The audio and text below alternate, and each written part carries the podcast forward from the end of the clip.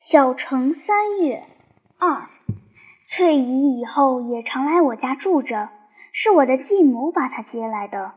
因为她的妹妹订婚了，怕是她一旦结了婚，忽然会剩下她一个人来，使她难过。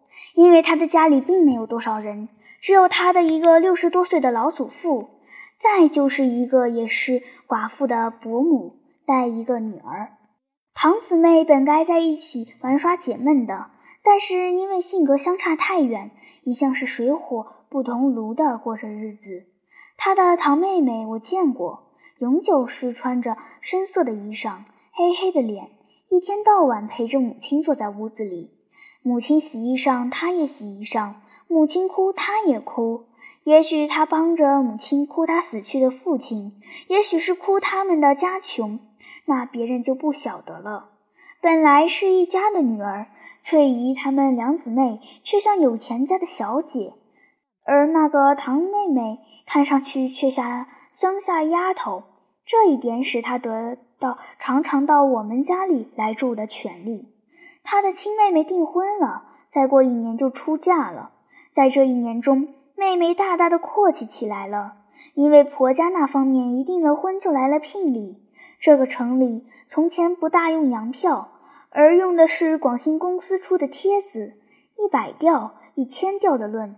他妹妹的聘礼大概是几万吊，所以他忽然不得了起来，天天买这样，明天买那样，花别针一个又一个的，丝头绳一团又一团的，带穗的耳坠子、洋手表，样样都有了。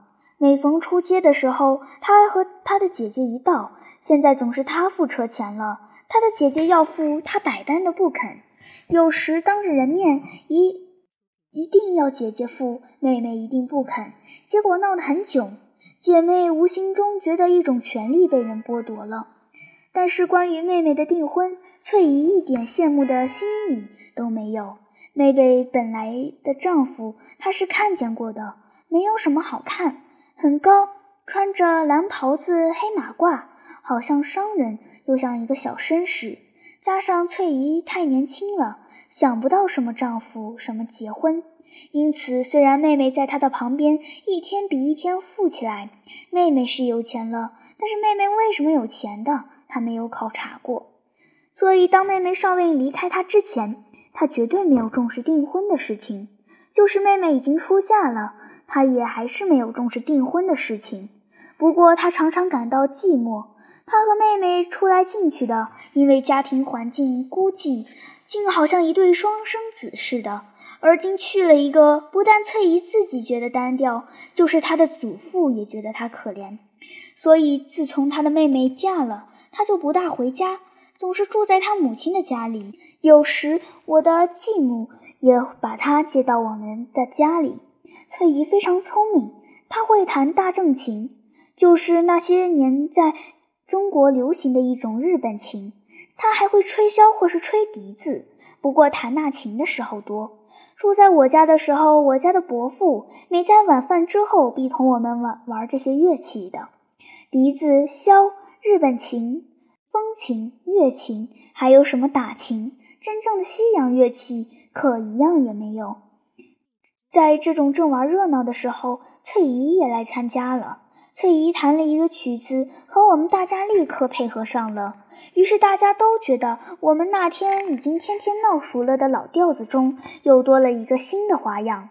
于是我们立刻就加倍的努力。正在吹笛子的把笛子吹得特别响，把笛膜震抖的似乎要爆裂了似的，滋滋的叫着。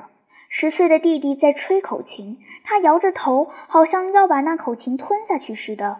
至于他吹的什么调子，已经是没有人留意的了。在大家忽然来了勇气的时候，似乎只需要这种胡闹。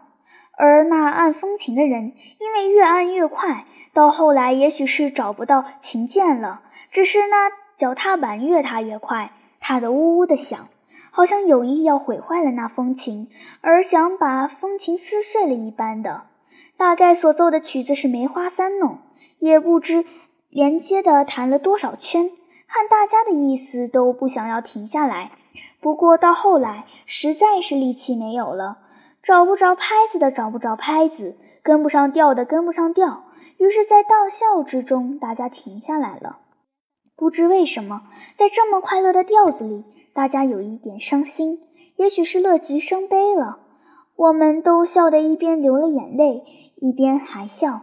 正在这时，我们往门门窗处看一看，我的最小的弟弟刚会走路，他也背着一个很大的破手风琴来参加了。谁知道那手风琴从来也不会响的，把大家笑死了。在这回得到了快乐。我的哥哥伯父的儿子钢琴弹得很好，吹箫吹得最好。这时候他放下了箫，对翠姨说：“你来吹吧。”翠姨没有言语，站起身来，跑到自己的屋子里去了。我的哥哥好久好久地看着那帘子。